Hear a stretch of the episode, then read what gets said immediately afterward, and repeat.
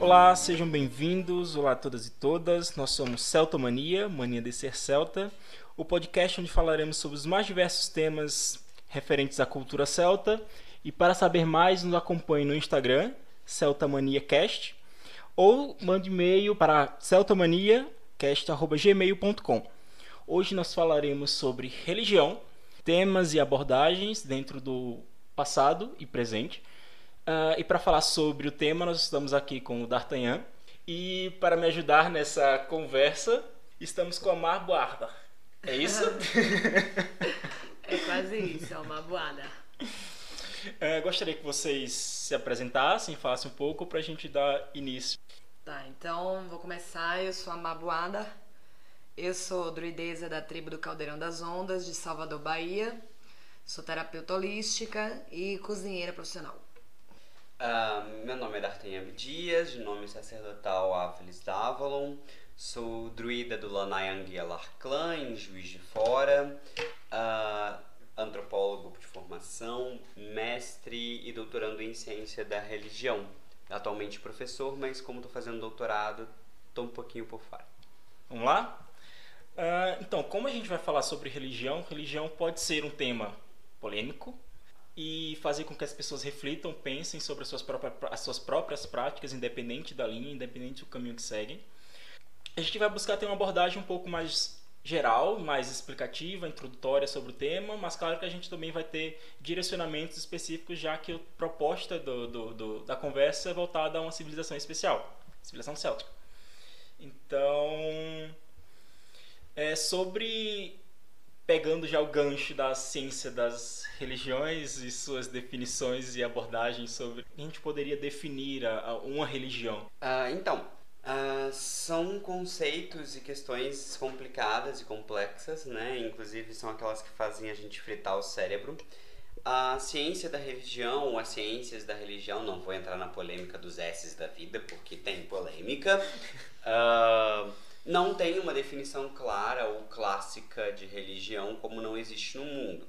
A gente poderia primeiro pensar que religião é algo bastante moderno, não a religiosidade, a vivência da fé, o culto, enfim. Mas a palavra religião é cunhada em oposição ao processo científico. Antes dessa oposição, não existia uma definição uh, que a gente pode dizer religião e não religião. Para ser mais preciso, o conceito ele começa a ser pensado uh, com o advento do catolicismo, que define, né, nós somos a religião, vocês são crendices. Né? Então faz uma diferenciação aí de religião para possíveis crendices de maneira pejorativa. E assim, as duas, as duas únicas e melhores definições de religião que nós temos foi formulada, uma por Cícero, uh, que seria a, o verbo relegere, uh, do latim, né, relegere, que significa regras, regrar. Então ele diria que a religião é um conjunto de regras e normas, condutas, processos a serem seguidos. Basicamente um roteiro religioso, um roteiro uh, ritualístico, onde você tem um padrão a ser seguido, uma série de preceitos que você tem que cumprir, que orientaria a sua vida social, pessoal, normativa e afins. Depois a gente tem com Santo Agostinho uh, o conceito de religare, que é o conceito que está mais em voga hoje em dia, que seria a religação, né? Você se reconectar com o sagrado que existe dentro de você. Então, o papel da religião, na verdade, seria aproximar ou reconectar você desse sagrado que foi apartado, perdido pelo mundo mundano. Eu acho que uma das, das você falou bem no, no começo da sua fala, que quando a gente vai tratar de. Quando a gente tem essa, esse recorte de tempos, então, por exemplo, quando a gente vai abordar um tema religião ou magia, que tem é, práticas, mas que tem, é, digamos que, é, ressignificações totalmente diferentes quando a gente fala de magia hoje e como eles tinham ou viam a magia, ou eles nem viam a magia, mas a gente pode colocar como sendo magia, porque dentro do que a gente enquadra como magia hoje, eles faziam magia, então a religião é mais ou menos esse tipo de coisa. Exatamente. A gente pode pensar que na verdade a gente cataloga. É correto a gente falar, por exemplo, a religião dos celtas, mas se a gente vivesse naquela época, uh, eles não saberiam dizer, eles não se diriam religiosos, porque a religião, a magia, as crenças, os mitos faziam parte do dia a dia. Assim como hoje, nós não pensamos quando a gente vai tomar um remédio específico que nós somos cientistas ou científicos no sentido de que nós acreditamos na ciência. Existe uma polêmica que eu também não vou aprofundar, mas alguns historiadores, pesquisadores, cientistas da religião e afins, inclusive apontam a religião como uma for a ciência, perdão, como uma forma de religião moderna, né? Então a gente pode pensar que na verdade a, a religião no passado ela era naturalizada, ela era um modo de vida e ninguém tinha essa diferença. Assim como não existia o que foi criado também com o cristianismo a ideia de conversão. Os seus deuses de nascimento eram seus deuses de morte. Você nasceu em tal tribo, você cultuava tal deus, mesmo que você se mudasse, você permaneceria com aquela deidade. Então a noção de religião e, e tudo mais, ela é bastante moderna porque ela envolve todos esses contextos. Mas como conceito de religião, como prática religiosa, uh, existe, a gente pode julgar isso para o passado e ele se encaixa perfeitamente. O mesmo conceito de magia, entre outros conceitos. E aí a gente precisa falar sobre espiritualidade, religiosidade e tudo mais. Então, é, como druideza e você como druida, a gente acaba liderando grupos religiosos, né? É, seguindo o druidismo. Eu acredito que você já tenha passado pelo que eu passei da gente falar da nossa religiosidade, nossa religião, né? Do, da maneira que eu entendo como religião.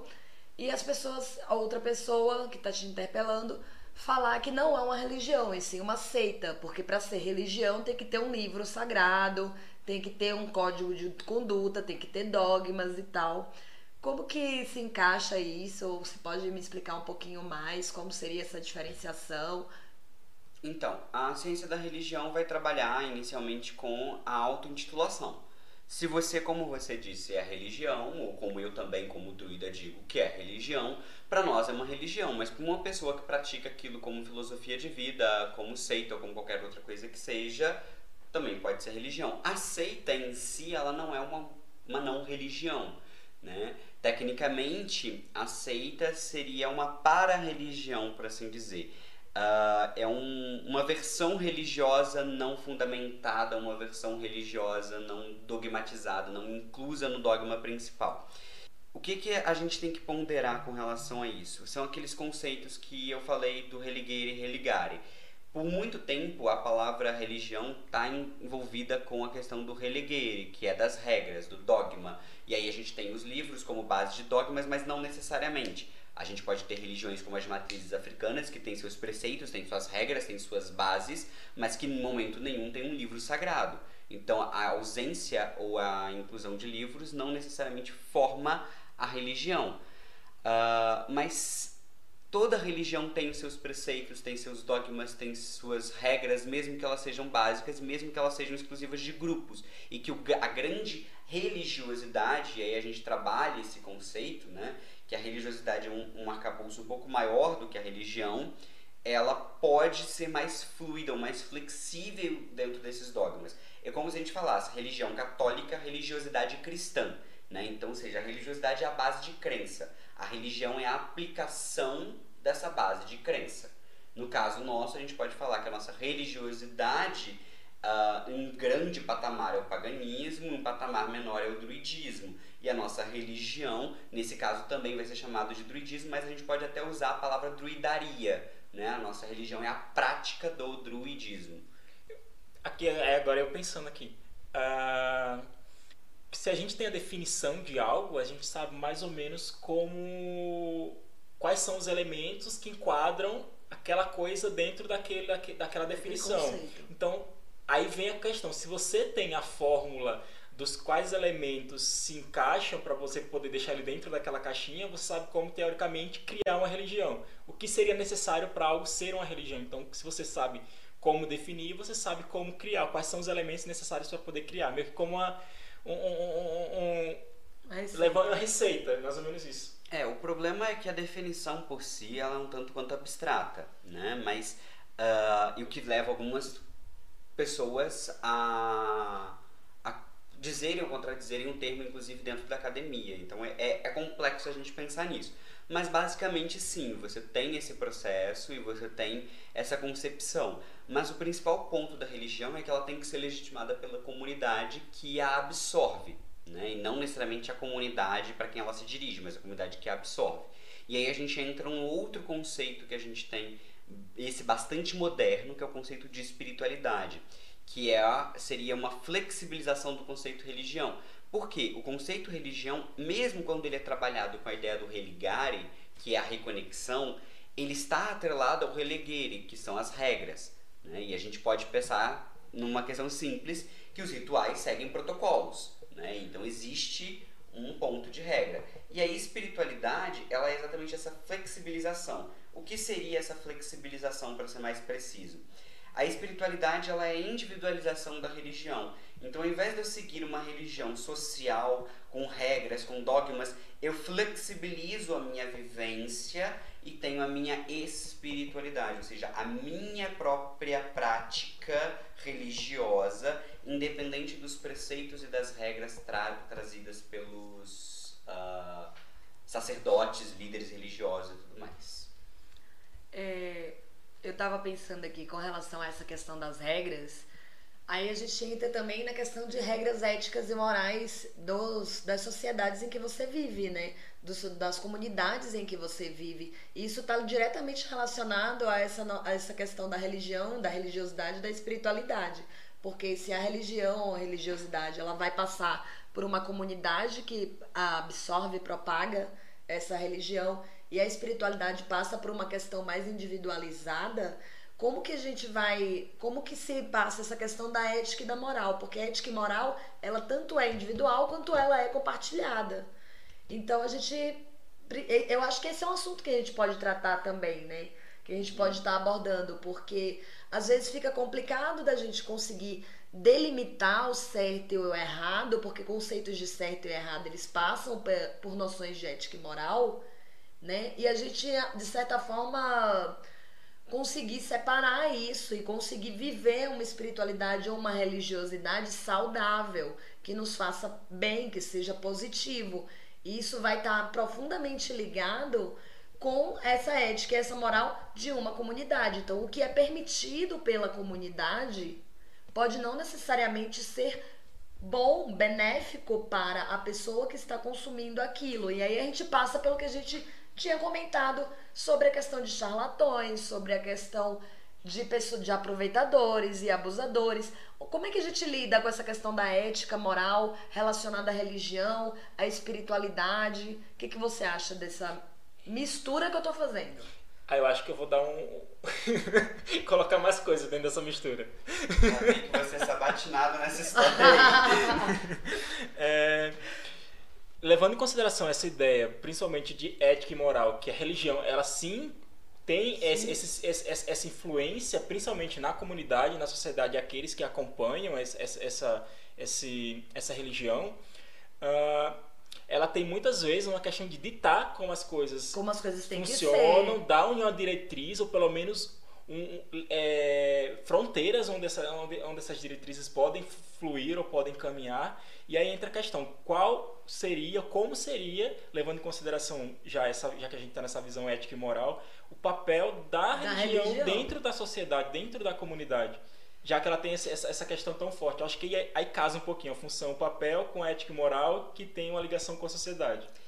Então, Uh, primeiro, vocês não querem mesmo facilitar pro meu lado, mas não. enfim. Vamos, uh, uh, vamos lá, porque são temas importantes, mas bastante polêmicos.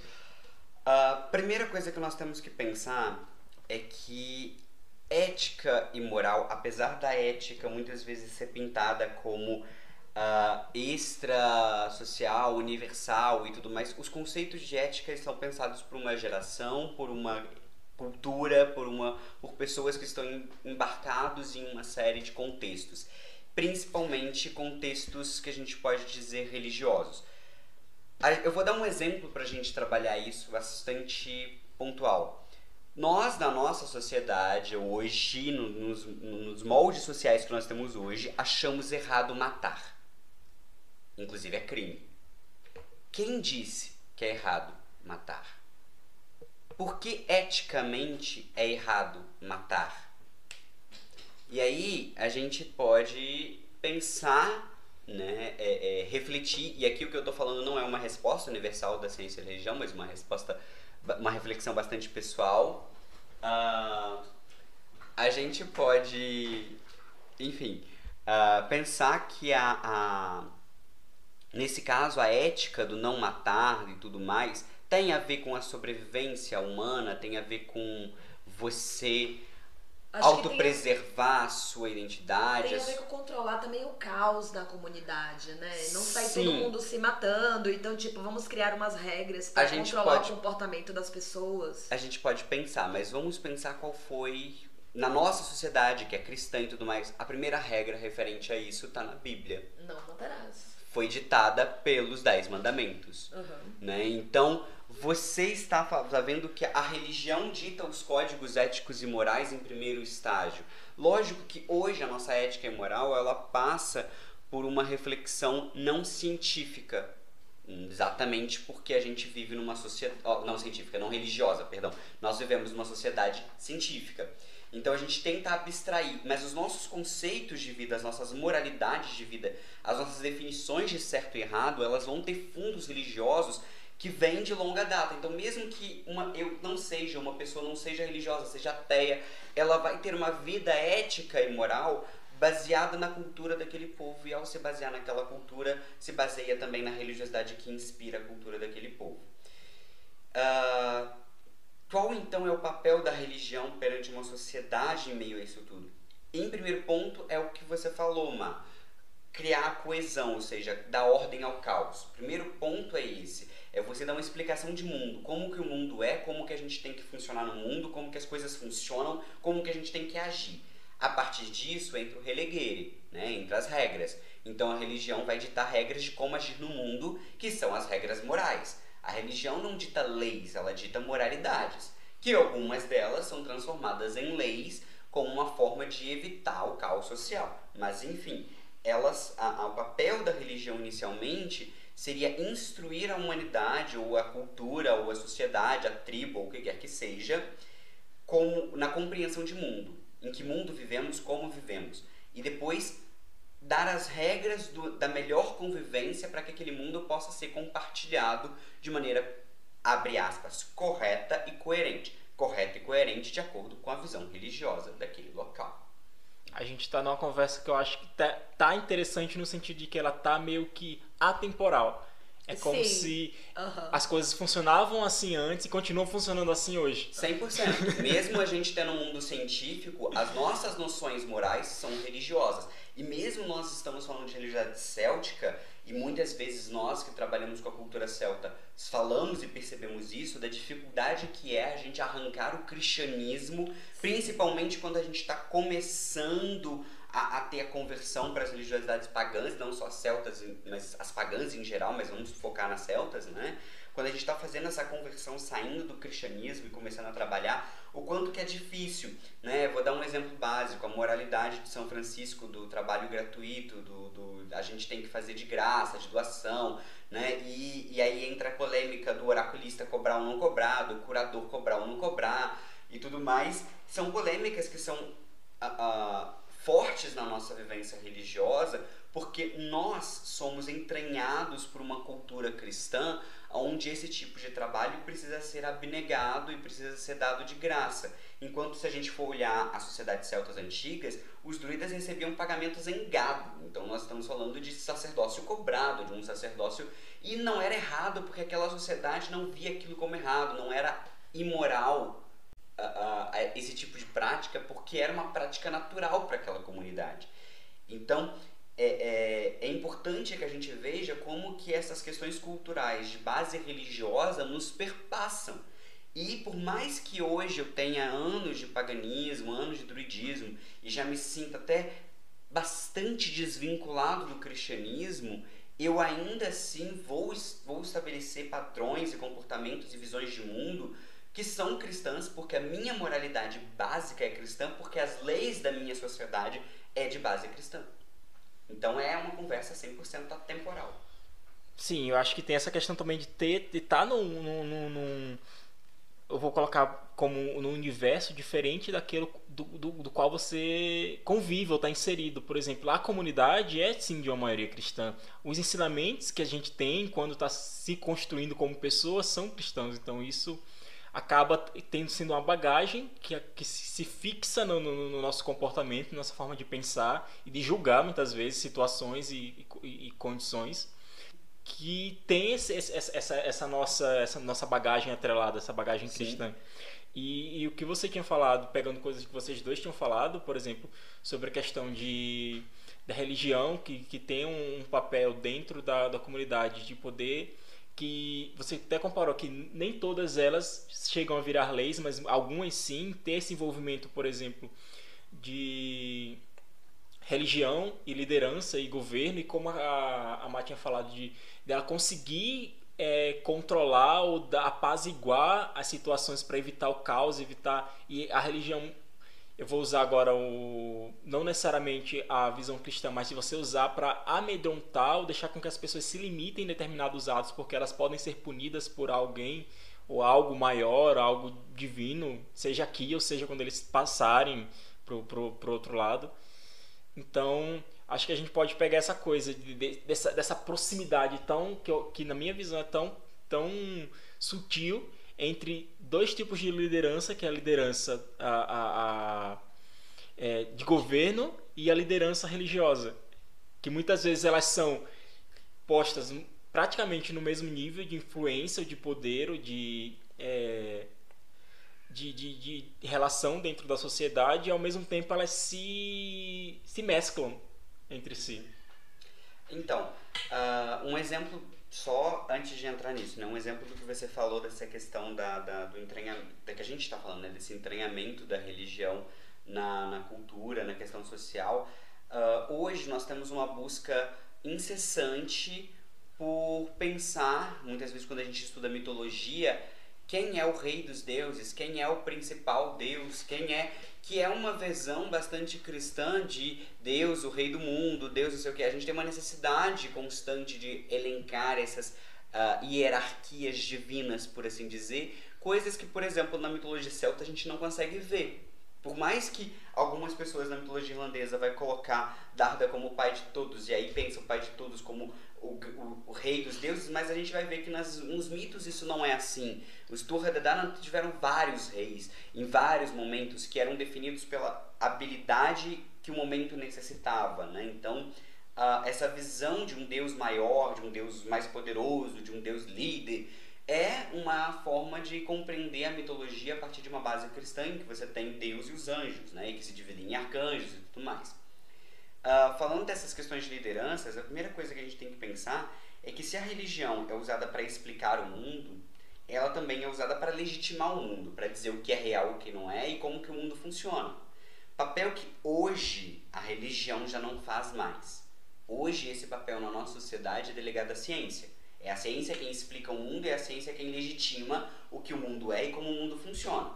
Mas a gente vai ter no passado essa legitimação feita pela religião e a gente tem exatamente as lideranças religiosas coroando, escolhendo reis, uh, sendo lideranças sociais às vezes muito mais proeminentes do que a própria liderança política ou governamental. Por uma razão simples. Se é papel da religião explicar como o mundo funciona, se ela explica como as coisas são, ela também tem o papel de organizar aquela sociedade. Ela também tem o papel de delimitar como que aquela sociedade está organizada, porque a sociedade é reflexo da cosmologia. Se a minha sociedade é baseada numa cosmologia de guerra, como por exemplo os Turha de Danann, que são deuses de guerra, os meus chefes tribais serão chefes tribais de guerra. Portanto, eles não são reis, com descendências em que seus filhos assumem o trono, e sim uma estrutura política muito mais fluida. Estrutura essa que é definida por quem? Pela liderança religiosa. Então, no passado, e a gente tem até uh, resquícios no Renascimento e Idade Média, né, de padres que coroavam reis.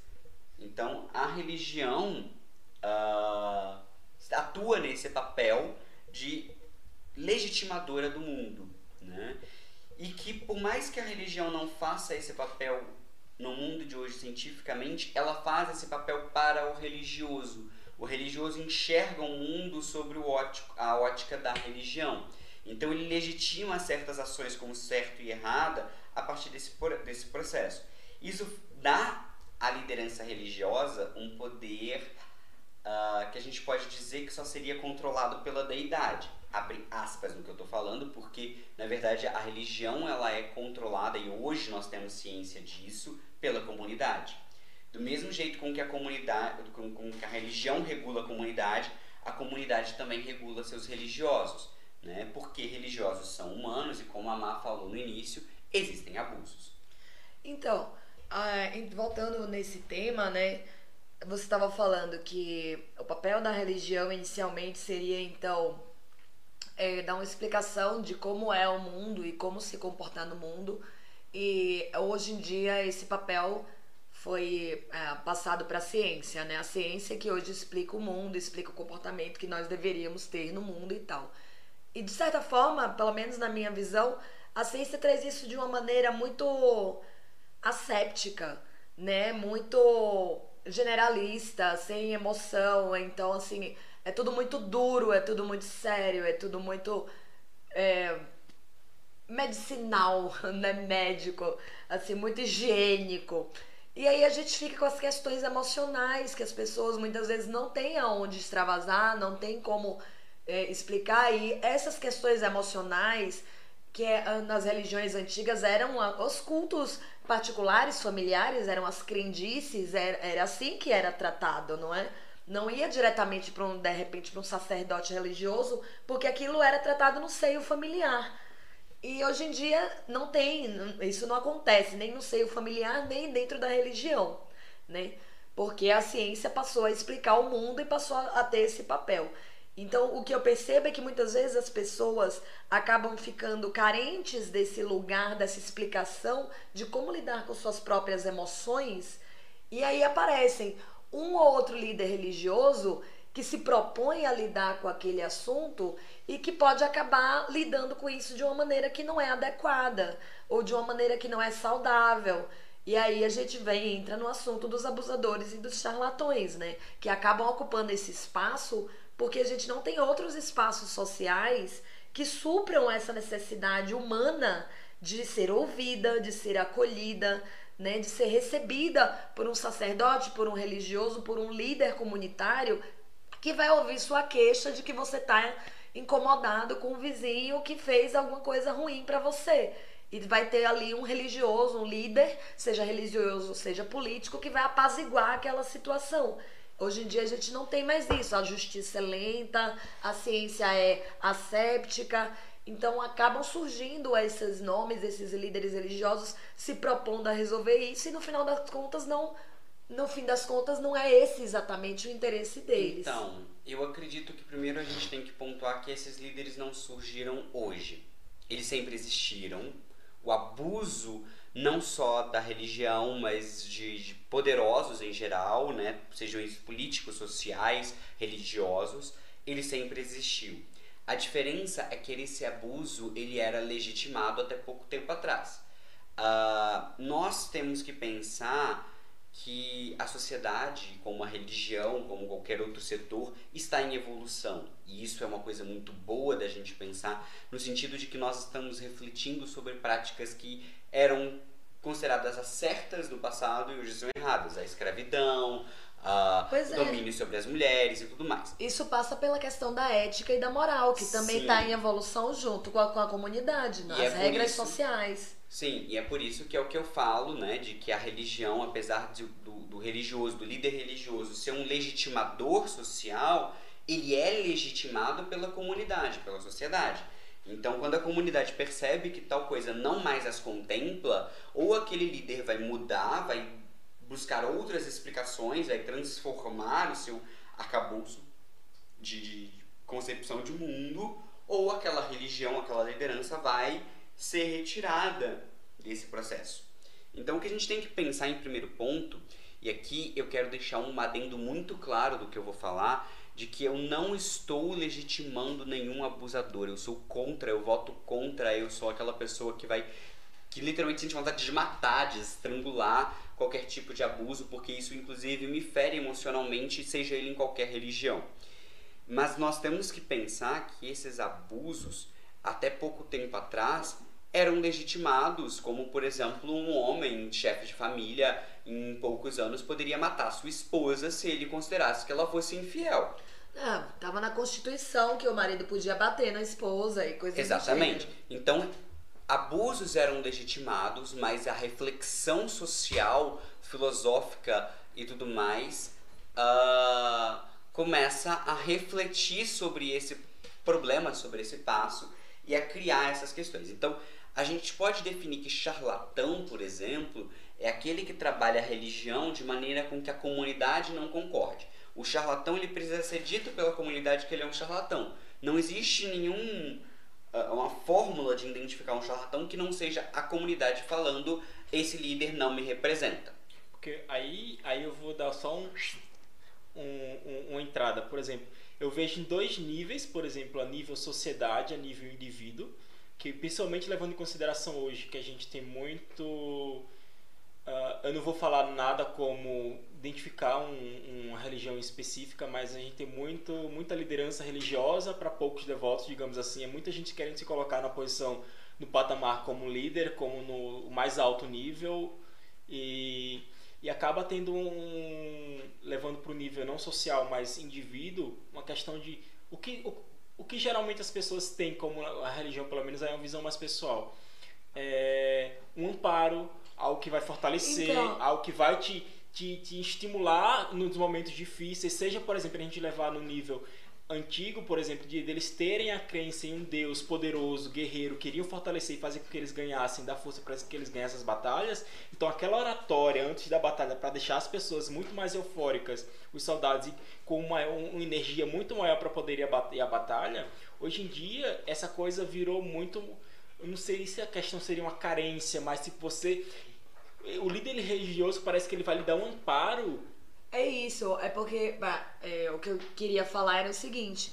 Se a gente estava pensando que antes a religião ela era usada para explicar o mundo e hoje ela não explica mais o mundo, porque quem explica o mundo é a ciência, então qual o papel da religião na sociedade hoje? Okay. Então, para mim, esse papel seria muito mais esse acolhimento emocional das pessoas muito mais do que uma explicação do mundo. Eu não diria só emocional, né? É, eu, eu ia falar um pouco sobre isso, mas é bom que vocês já anteciparam muitas falas minhas. uh, enfim, a que a gente tem que pensar nessa questão, né, e isso inclusive engloba tudo isso, é que, primeiro, concepção de mundo, né? Uh, no passado, o mundo espiritual e emocional não era apartado do mundo físico a ciência positivista, como ela foi concebida, Sim. faz uma descrição do mundo, é o que existe uh, fisicamente, o que eu consigo tocar, provar, e o resto é crendice. Aí você vai ter no máximo a psicologia, estudando a psique e as emoções, que e seria... Muito recente, inclusive. Sim, e que seria, ah, digamos a, a, filha bastarda da ciência no sentido de que estuda algo, a própria psique, né? A palavra psique significa alma em grego, então assim, estuda algo mais uh, generalista.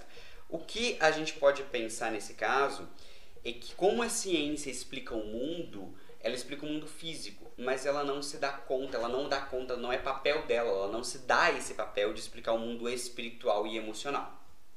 Uh, então, quando a gente fala de, de, da religião hoje? de religião, o papel da religião é isso. E tem dois autores que escreveram um livro maravilhoso, que é o Berger e o Luckman, agora eu não lembro o nome o primeiro nome deles, mas o livro chama Crise de Sentido na Modernidade, em que eles falam exatamente isso. Existe uma crise de sentido, e é isso que você está falando, essa carência, esse papel, essa ausência de sentido social entre os homens, e essas pessoas estão buscando as práticas religiosas, principalmente as práticas individualizadas de religiosidade, como forma de encontrar sentido. Que sentido é esse? Qual é meu papel no mundo? O que eu vim fazer no mundo? Quem sou eu? Para onde eu vou? Por que eu estou sentindo isso? Por que tal coisa acontece comigo? Por...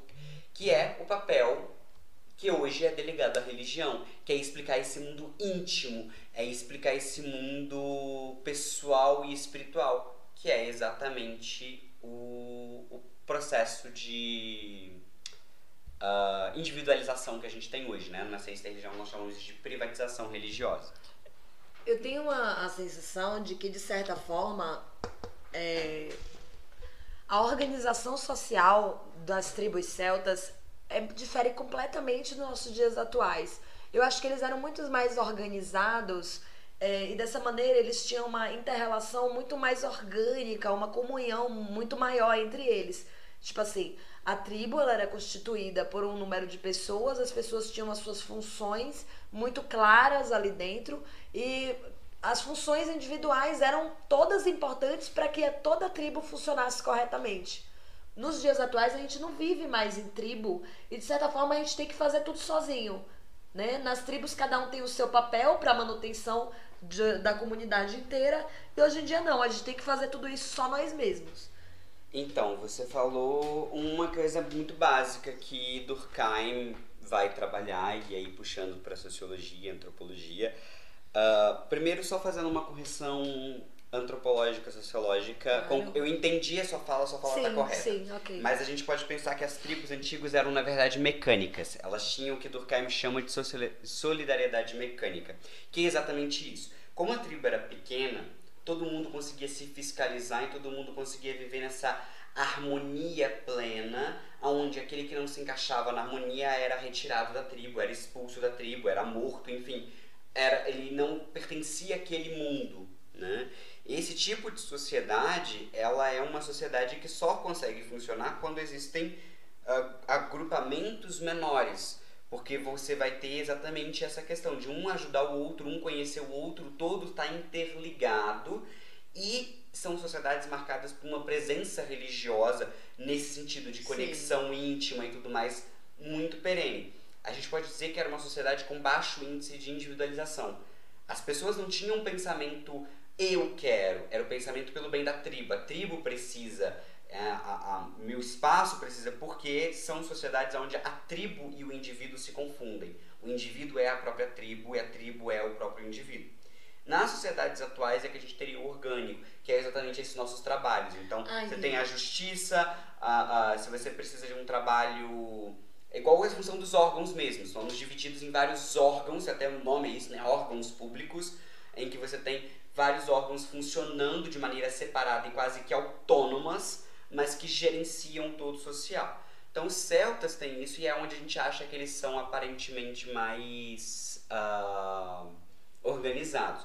Eu não sei, né? Existe um romantismo muito grande com relação aos celtas e muita gente, inclusive um romantismo muito falso, até religioso, que pinta a religiosidade, celta, vivência religiosa como sendo uma coisa linda e maravilhosa, né? Os celtas não faziam sacrifícios, viviam na floresta cultuando as árvores, todos com olho, olho, perdão, todos com orelhinhas pontudas e colares maravilhosos, roupas inclusive bastante limpos. Nós nos esquecemos que o mundo antigo também tinha seus vários outros poréns, né? Essa solidariedade mecânica, ela era bastante cruel para qualquer pessoa que queria ser diferente do que aquela comunidade era, né? Ela, a, a, os celtas não tinham orelhinhas pontudas nem eram essa sociedade linda e maravilhosa que a gente imagina hoje como sociedade. Assim, linda e maravilhosa eu ainda acho que eles são, mas eles não são esse lindo e maravilhoso como nós o concebemos no sentido de ser essa sociedade quase os elfos do Tolkien. Acho que você chegou no nível que é, é, é acho que você ainda foi mais qual seria a palavra? Porque geralmente a gente tem um nível que é o romantismo, ah, a coisa foi romantizada. Você ainda foi mais hard. Foi ele foi no nível mais hard. É, ele foi tipo no nível top, pop. Ele... É, é eu acho que é isso mesmo, pop. pop. Você foi na cultura pop. É, Enfim, tá. no, no cosplay celta. Enfim, mas assim, é, o que eu tinha pensado era mais do seguinte: naquelas sociedades que cada um tinha o seu papel, né, pra cumprir para o organismo único que era a tribo, hoje em dia a gente tem que fazer individualmente. Então, assim, ao mesmo tempo que eu tenho que ir trabalhar para ter a minha comida, eu tenho que abastecer a, a, minha família, eu tenho que cuidar da minha própria religiosidade, eu tenho que me reger, eu tenho que me fiscalizar, eu tenho que me controlar, eu tenho que fazer tudo eu mesma por eu mesma, né? Nessa questão da individualização em, em comparação com a vivência tribal. Então, uh, sim, porque nós vivemos uma sociedade de base individualizada o que trouxe benefícios. Sem essa individualização, nós não teríamos condições de viver as nossas identidades pessoais, sejam elas uh, de gênero, de sexo, de, de ideologia. Né? Sem essa individualização, talvez por sermos uma sociedade cristã, nenhum de nós aqui poderia ser druida, druidezas, druidistas Sim. e nada mais, porque teríamos que ser exatamente o que a nossa tribo é, né? E no caso do brasileiro, né, seríamos obrigados a ser católicos, porque é a maioria do nosso país.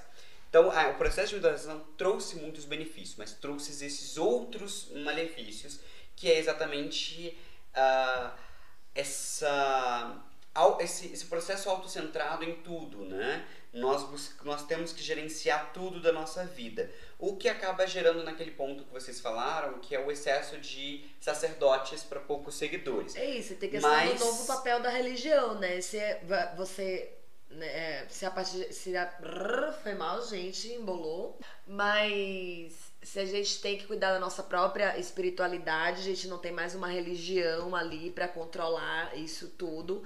Como que a gente vai buscar para desenvolver isso, já que a gente tem que fazer sozinho?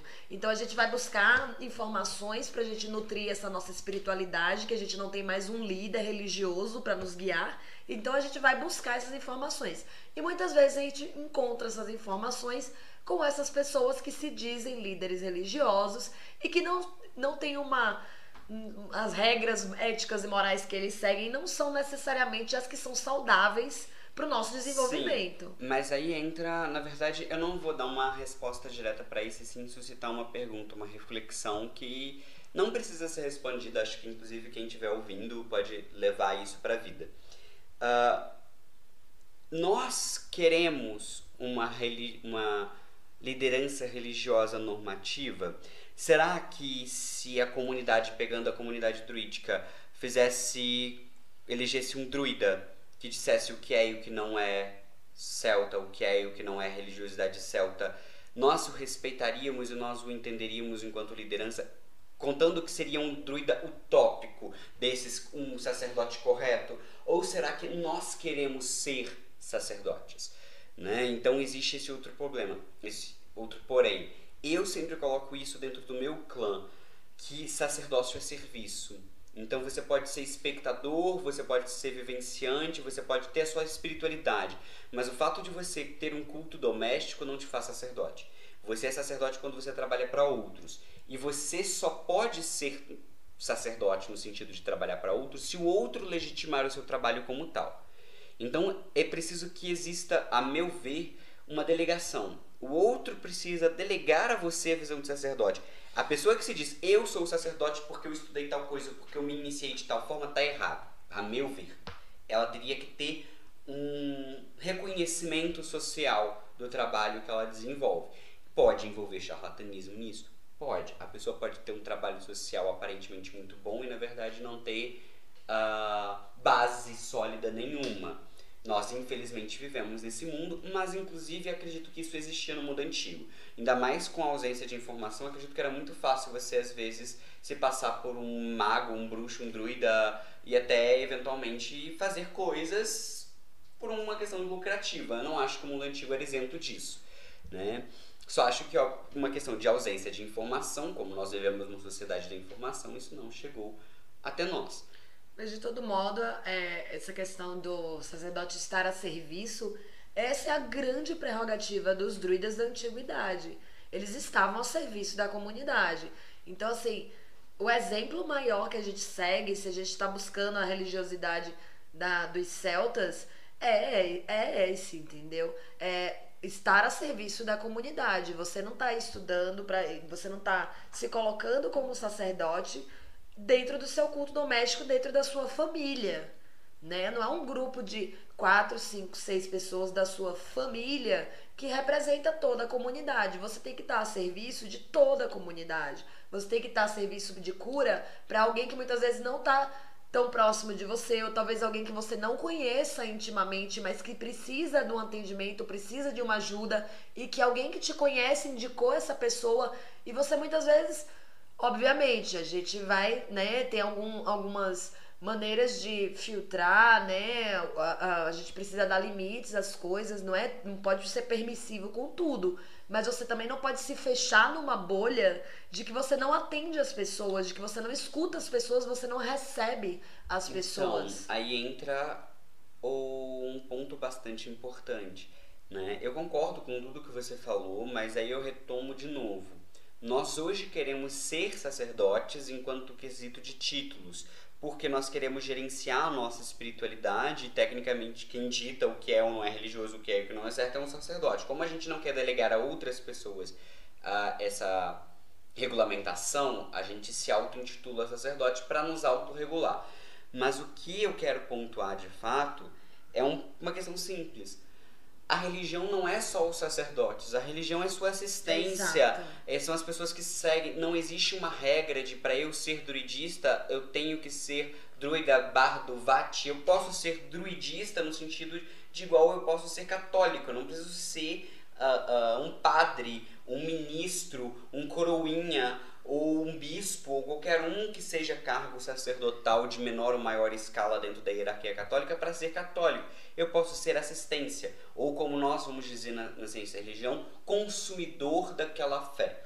Ou crente. Você pode ser crente, você pode acreditar e professar aquilo Sim. ali sem necessariamente exercer um papel social para a comunidade. Você pode acreditar e viver a sua fé dentro da sua, da sua é, vida privada, dentro da sua família. Você não precisa é, exercer o papel social de sacerdote ou de se colocar à disposição da comunidade para viver essa espiritualidade, para viver essa religiosidade. E é, o problema que eu acho que isso tange no nosso mundo atual.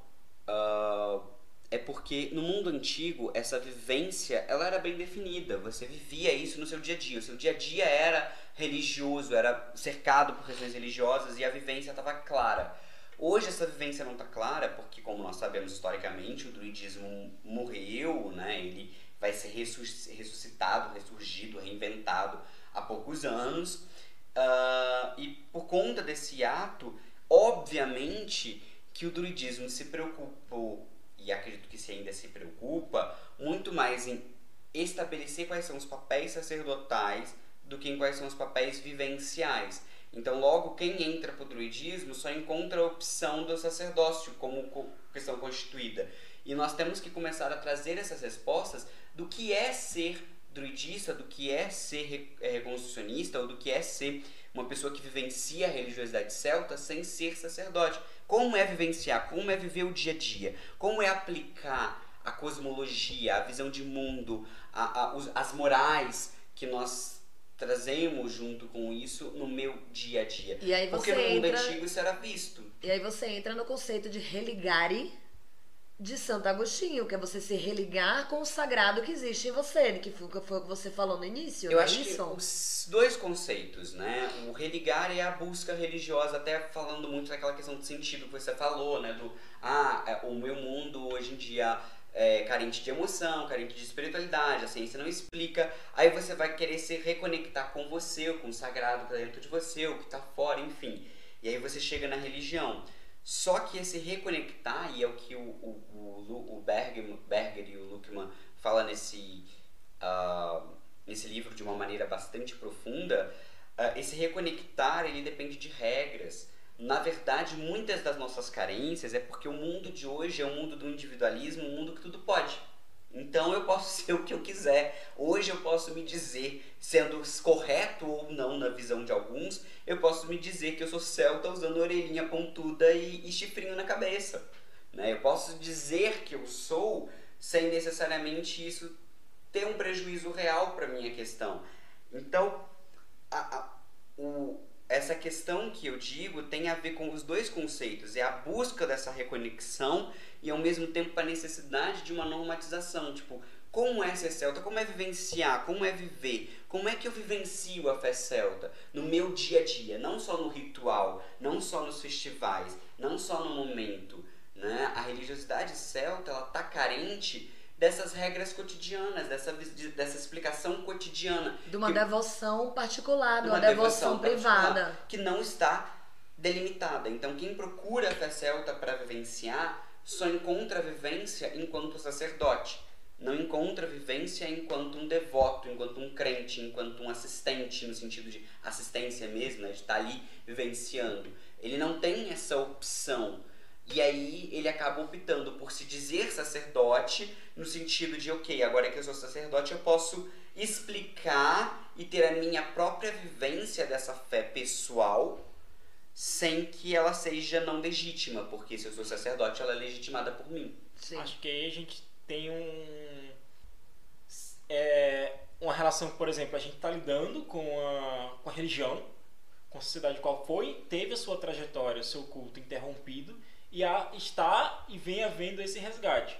Então tem tanto a questão do desse resgate ele ter essas interpretações rasas, errôneas ou sem embasamento, e ao mesmo tempo tem a questão de como trazer essa, essa religião é, de forma que ela seja válida no sentido de qual o real propósito e qual a real finalidade dela dentro daquela comunidade qual ela foi construída, qual ela é, foi vivida e como ela pode ser inserida nos dias atuais, seja na, no, no, no, lugar onde você mora, seja nos seus princípios, seja naquilo que, que, que você preza, que a religião preza, e ter essa questão, porque eu acho que tem um, é, eu acho que aí entra em vários outras, é, outros âmbitos, que é, em vez de você se adaptar ao que você está pesquisando, o que você está buscando, o que você está bebendo de conhecimento, nesse caso, levando em consideração a religião celta, é,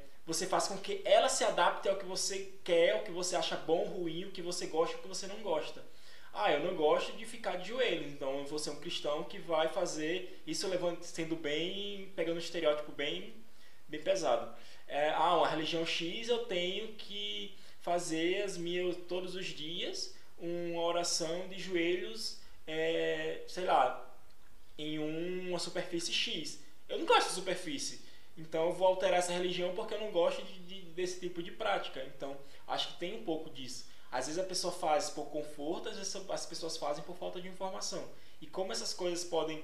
Aí a gente pode agora é, pensar nessas questões de como é, é, trabalhar, como é ter esse, é, refletir sobre essas questões de algo que vem sendo resgatado, mas ao mesmo tempo ter eu não diria alterações, mas é, buscar é, é, essa adaptação no sentido de o que ainda se adequa dentro do dia de hoje. Por exemplo, você falou que a questão de sacrifícios, principalmente humanos, levando em consideração, são coisas que hoje em dia, dentro da política, das leis e tudo mais que a gente tem, não são válidas, não são práticas, é, é, é, inclusive não recomendo. Poxa, eu já tava pensando que a gente ia sair daqui e fazer o sacrifício de alguns. Já tava fazendo a listinha. Já, inclusive porque dentro da sociedade celta, os sacrifícios eram feitos dos criminosos, aqueles que não eram bem-vindos na sociedade. Diferente dos nórdicos, por exemplo, onde o sacrifício humano era voluntário, geralmente de guerreiros nobres e tudo mais.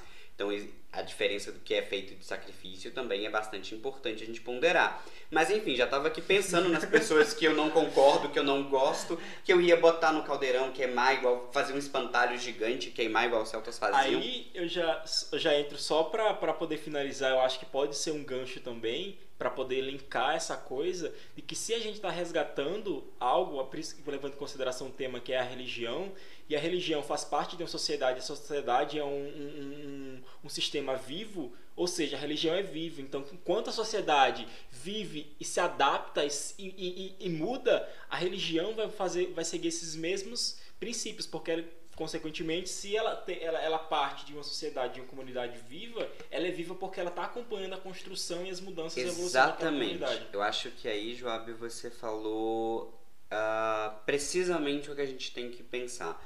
Religião é viva, sociedade é viva.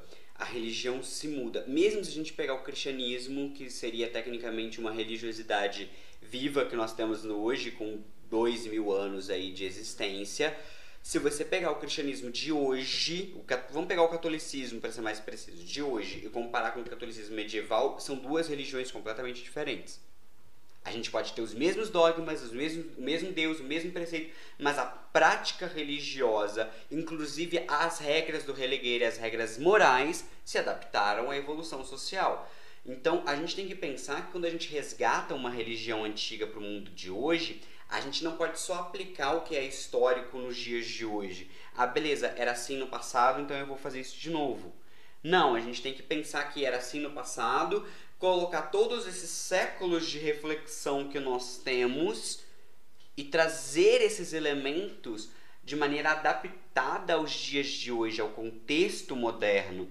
Porque senão, beleza, já que nós estamos vivenciando uma religiosidade histórica celta de alguns milênios atrás, então a gente não pode nem estar tá fazendo esse podcast porque estamos usando microfone, computador e tudo mais, que não é celta. Mas tá sendo oral.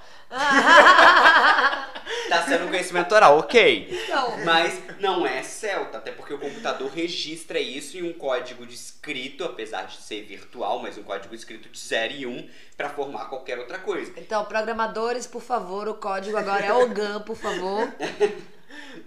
é, eu acho que a gente tem que pensar que as coisas se adaptam. Os druidas não escreviam bem, eu escrevo, sou professor. Tem livros de druidismo escritos, né? Tem, tem livros de poesias, inclusive tem dois sendo lançados no Brasil recentemente, não sei que hora, quando esse podcast vai, mas já falei quando que ele foi gravado. Desculpa, cortem, por favor. Enfim, uh, eu acho muito importante a gente pensar nessas reformulações que a sociedade faz e a gente tem que adaptar isso porque senão a gente vai entrar naquela questão. Nós também vamos legitimar abusos que eram feitos no passado, porque eram feitos.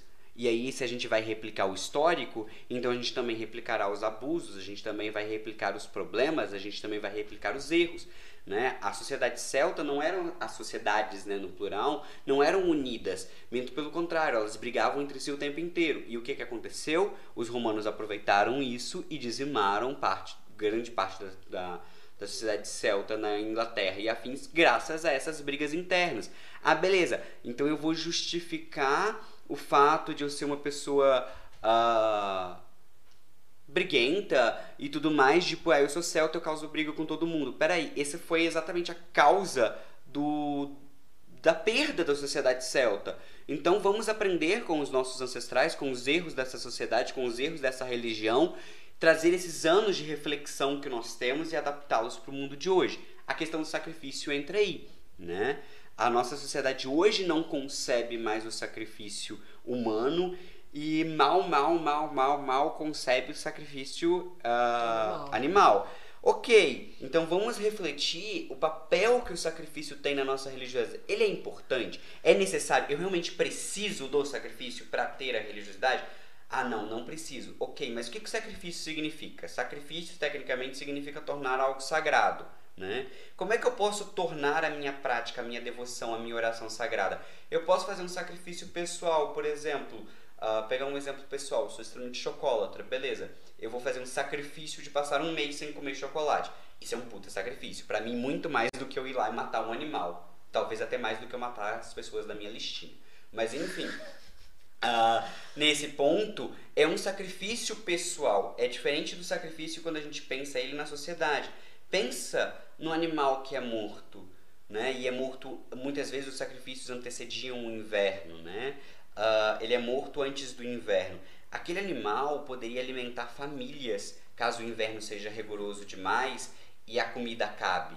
Mas você está acreditando que os deuses não vão fazer com que aquele inverno seja rigoroso mas hoje, se o meu inverno for rigoroso demais, eu vou ali no supermercado, compro um pouco mais de comida e está tudo resolvido. O sacrifício perde o símbolo social e quando ele passa a ser pessoal, ele tem que ser algo que me priva, ele tem que ser algo que me toca.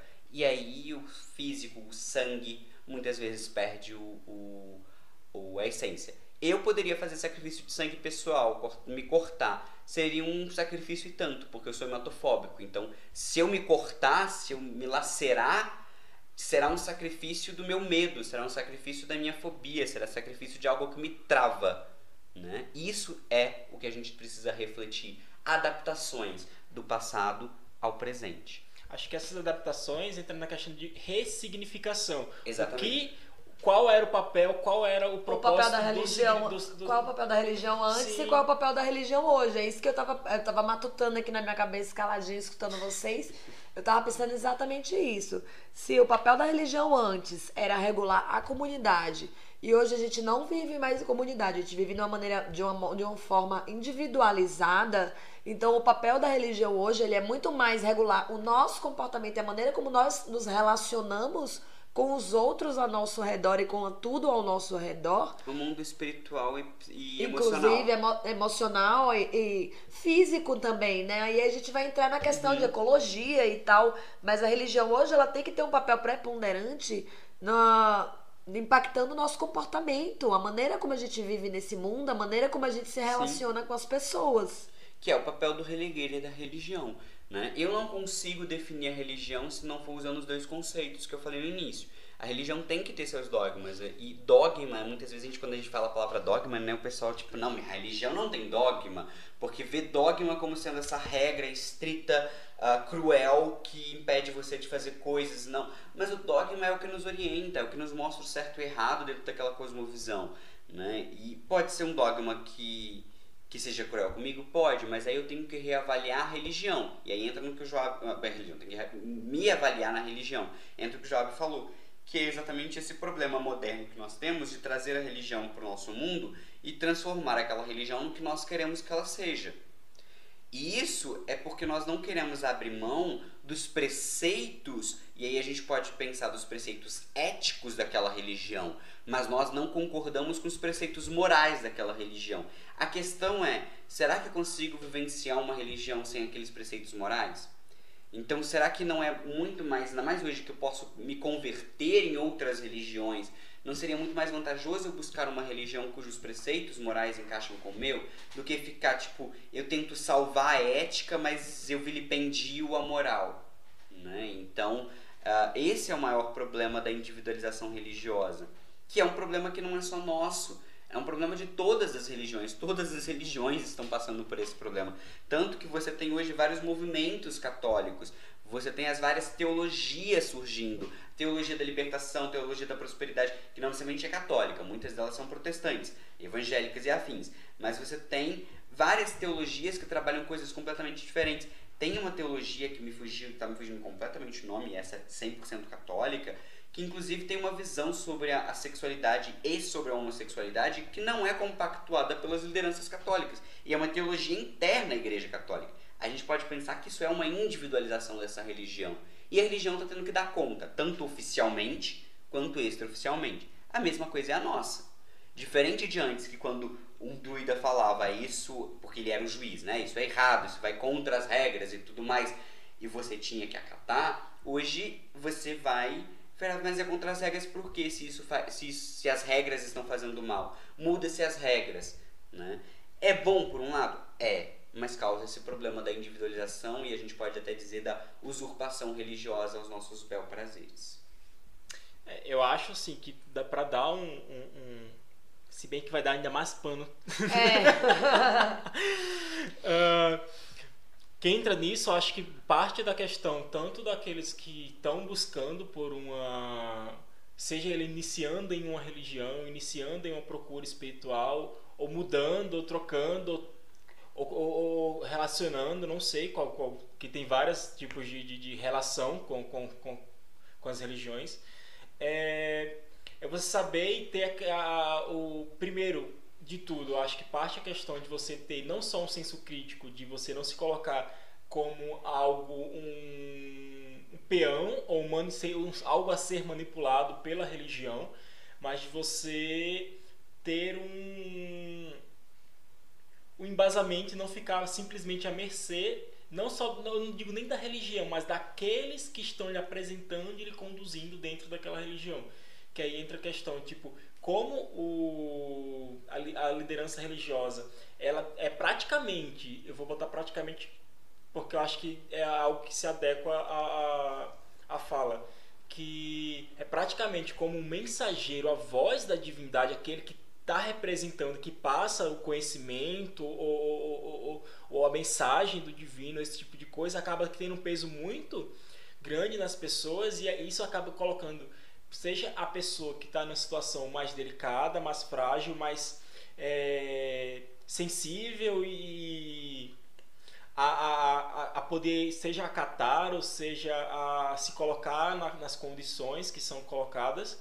E a pessoa aí vai também da questão de, do, do, do, líder religioso ter toda essa questão que, que é a bagagem da própria religião seja ela ética moral bom senso é, caráter aí entra um monte de coisa então eu acho que tudo se resume que o ser humano é complicado Acho que é a questão de você humano... procurar boas referências, né? Então, você ter um senso crítico, você buscar desenvolver o seu senso crítico, mas você também buscar boas referências. Se a comunidade ela tem um papel fundamental na validação desses sacerdotes, desses líderes religiosos, então busca essa comunidade para você buscar referências dentro da comunidade, mas ao mesmo tempo observa a comunidade para ver se aquela comunidade se adequa ao que você precisa, ao que é saudável para você, porque muitas vezes você pode querer estar tá se envolvendo num ambiente que não é ideal para você, que não vai te causar, de causar bem. Não é porque existe que tudo que existe é bom. Não é porque existe que tudo que existe é interessante para você. Entendeu? Então, você pode buscar o que é mais interessante para você com clareza, né, com discernimento, né, buscando boas referências sempre, perguntando, nossa, mas você conhece fulano, conhece ciclano, aquele grupo, o outro grupo, pergunta um pro outro. Acho que a gente tem que ser mais curioso mesmo, né, pra gente conseguir não ser manipulado facilmente, a gente precisa mexer mesmo e ir atrás e pesquisar, né? Quase muitas vezes quando a gente está é, precisando, quando a gente está carente, né? Quando a gente está sentindo a necessidade de ter um apoio, de ter um acolhimento, a gente acaba se deixando levar por essas emoções e a gente fica menos racional e a gente não busca boas referências aonde se conectar, aonde se filiar. E a gente acaba entrando numas roubadas que a gente podia ter evitado se a gente tivesse pesquisado mais, se a gente tivesse buscado boas referências pra, na nossa busca acho que a gente entrou num ponto que é fundamental, né? A palavra referência. Uh, que é o que eu digo para todo mundo. Quando você vai para um grupo, principalmente dessas religiosidades, não só do druidismo, mas dessas religiosidades reconstruídas ou novas, porque tem religiões surgindo, tem religiões novas aparecendo, sempre questione esses grupos.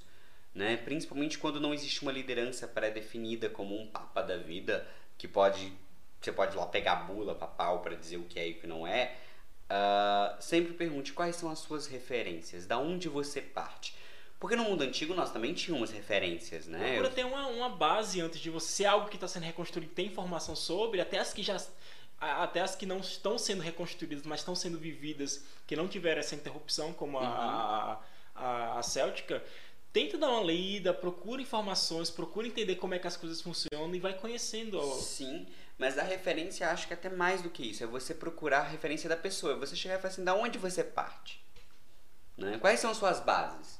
Para você saber exatamente se aquela pessoa tem um discurso que é dela, que ok, nós podemos ter pessoas extremamente sábias que não necessariamente estudaram, mas aí elas não podem se dizer donas de uma religião, ou donas de um sacerdócio, ou donas de um conteúdo que exige estudo. Elas têm uma sabedoria nata, beleza, delas, uma experiência de vida, não estou invalidando isso. Mas você tem que sempre validar a prática religiosa a partir de referências. Ah, minha base é essa, eu pesquiso tal coisa, eu mexo com isso, eu mexo com aquilo outro, ah, eu estudei isso, isso, isso, fiz parte do grupo tal. Buscar essas referências ajuda a gente a não cair em falácias, a não cair em charlatões da vida.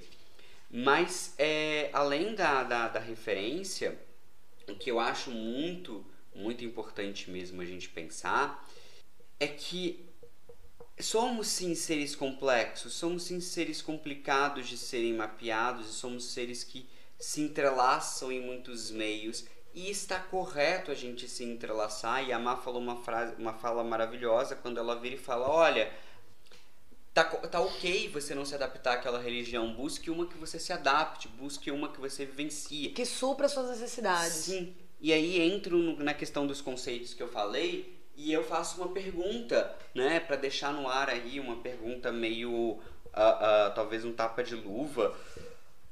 Nós no druidismo, nós no druidismo temos religião sendo construída, não vou dizer construída 100%, mas sendo construída. Temos. E a religiosidade? Nós podemos nos, nos dizer que nós sabemos o que é druidismo. Tá, ok, podemos. Mas o que é a nossa druidaria? Qual é a nossa religiosidade? Né? Qual é a nossa prática doméstica? O que nos diferencia de um cristão? No sentido da prática em casa, né? ou na rua, no dia a dia. Essas formulações a gente ainda não está tendo. Né? Então, esse foi um pouco da nossa conversa, da nossa contribuição, da nossa reflexão sobre mais variados temas. Uh, eu queria saber se vocês têm algum tipo de recomendação, sugestão, seja de leitura, canal, site. Eu não posso dar nem induzir, na verdade, mas algum tipo de recomendação para o pessoal, seja eles queiram aprofundar, seja eles queiram ter visões sobre os sobre, sobre o tema para poder embasar melhor a sua, a sua ideia ou, ou, refletir, ou fazer com que elas tenham novas é, reflexões sobre a sua própria religião? Uh, então, basicamente, como a gente está falando de religião, de indicações, a primeira indicação básica que eu dou em, em geral, é, nesse caso, é leiam todos os livros religiosos que vocês têm de, disponível para entender aquela religião, de preferência aqueles que têm boa conceituação e um bom número de referências bibliográficas no final. Mas eu gostaria de indicar dois livros e serão acadêmicos, uh, mas eu acho que são importantes de serem lidos pra, por todo mundo, por religiosos e por sacerdotes. O primeiro é um livro do brasileiro Silas Guerreiro, uh, que ele um livro de estudo de caso que ele faz que eu acho fantástico, que chama Magia existe? É uma pergunta mesmo, né? Então, Silas Guerreiro, livro Magia Existe.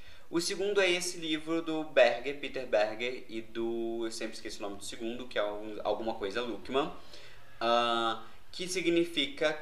Uh, que significa cujo título é Crise de Sentido na Modernidade. Então, Berger e Luckman, Crise de Sentido na Modernidade. São livros muito importantes para a gente pensar isso que a gente falou e esses conceitos, inclusive essa questão do, do, emocional, do papel da religião hoje, né? O Peter e o Luckman, eles esboçam, uh, uh, seria um ensaio, né? Eles esboçam alternativas do papel da religião. E aí me veio aqui agora um outro livro que eu acho que esse todo mundo deveria ler porque é um tapa na cara da sociedade, literalmente um tapa na cara da sociedade e que fala do papel da religião hoje é um livro do português Boaventura de Souza Santos, uh, que chama Deus é, Deus é ativista Deus é ativista, Deus é ativista dos seres humanos. Eu vou passar os créditos do, do, do, do livro direitinho pro Joab, ele coloca nos créditos, porque agora eu não estou me lembrando exatamente o título. Ele está na minha cabeça, mas não está vindo. Acho que é isso mesmo. Deus, Deus é ativista. Se, e se Deus fosse ativista humano, algo assim, né? Uh, que é um livro muito importante porque ele vai exatamente falar dessas diferenças de papéis e não vai falar de celta, mas vai falar de, de, de religião como um todo, com exemplos inclusive muçulmanos, entre outros. É inegável, não dá para não citar princípios do druidismo de Emma Hesta War. Eu acho que boa parte da galera que está no druidismo hoje, que é sacerdote, que é, facilita grupos, começou por esse livro ou teve esse acesso a esse livro logo no comecinho da sua vivência? Tem o um livro também, As Brumas do Tempo, da Rowena Senowin. Rowena Senowin, Rowena Fert Aranhot. Agora ela mudou o nome, é. mas é, no livro está Rowena Senowin. Tá, então vamos... É, questões de identidade, né, gente? No mundo celta... No mundo celta, não, perdão. No, no, na nossa religiosidade, nossos nomes sacerdotais de vez em quando mudam. Né? Sim, sim. Não é igual ao nosso nome social que a gente tem que conviver o resto da vida com ele. Enfim. Uh... Ah, eu tenho mais dois livros que eu sempre indico. Não estão necessariamente ligadas à ideia da religião e política e tal. Mas eh, são livros que me abriram muito essa visão mais emocional da coisa, que é O Caminho da Deusa de Patricia Monaghan, que ela vai abordar a espiritualidade da deusa, que é um tema que eu também trabalho. E eu acho bem interessante o livro dela porque ela trabalha bastante com autoconhecimento. E através do autoconhecimento a gente consegue não cair na garra de charlatões e esse tipo de e esse tipo indesejável. Então ela vai trabalhar com como a gente se conhecer, como a gente se perceber e o que buscar numa espiritualidade, o que a espiritualidade pode oferecer para completar isso da gente. O outro livro que eu vou indicar é o Ismael do Daniel Quinn, um romance sobre a condição humana. E ele vai falar um pouquinho da nossa vivência em sociedade. É, um, é uma fantasia, né? Mas eu gosto muito do trabalho dele porque ele vai fazer a gente pensar em como a gente vive em comunidade, né? O quanto a gente é influenciado, o quanto a gente aceita, o quanto a gente não aceita, como a gente pode ter um papel mais ativo, como a gente pode repensar a maneira como a gente vive em comunidade. E eu acho que isso perpassa muito o papel da religião. Sim. E finalizando pelo menos as minhas indicações, que acho que dessa vez a gente indicou demais. Vai, é. O Joab vai ter um problema enorme para fazer, tá fazendo quase uma lista de livros. Mas já que a gente tá falando de religião, é melhor de falar... livros do que de sacrifícios.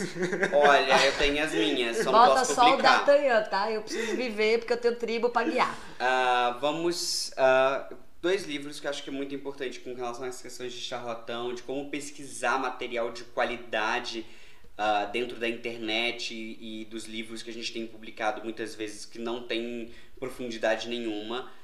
E já que a gente falou de religiões, falamos de druidismo, também indicaria o FAQ, né? Vai na internet e pega o FAQ do reconstrucionismo céltico para entender o que é reconstrucionismo céltico. É, eu acho que eu vou me conter nas minhas indicações? Mentira. Uh, não, eu agradeço a vocês pela participação, por estarem aqui, por contribuírem um pouco, pelas indicações, na verdade, e, e por tudo isso que a gente construiu nesse, nesse episódio. Uh, eu queria deixar a vocês que gostaram, querem saber mais, é, nos acompanhem no Instagram para ficar por dentro, seja da, dos bastidores, sejam de conteúdos é, novos que não necessariamente são de temas mais curtos ou temas mais práticos. E aí a gente também consegue ter interação de vocês, seja em vocês conseguirem e terem a oportunidade de poderem votar ou decidir quais temas podem ser abordados no, nos próximos, que o nosso Instagram é celtomaniacast e mandem suas dúvidas, sugestões através do nosso e-mail celtomaniacast.gmail.com Agradeço e para mais, mais informações, curte o nosso podcast para ficar atento em todas as nossas notificações de novos episódios. E até a próxima. Tchau. Tchau, obrigada.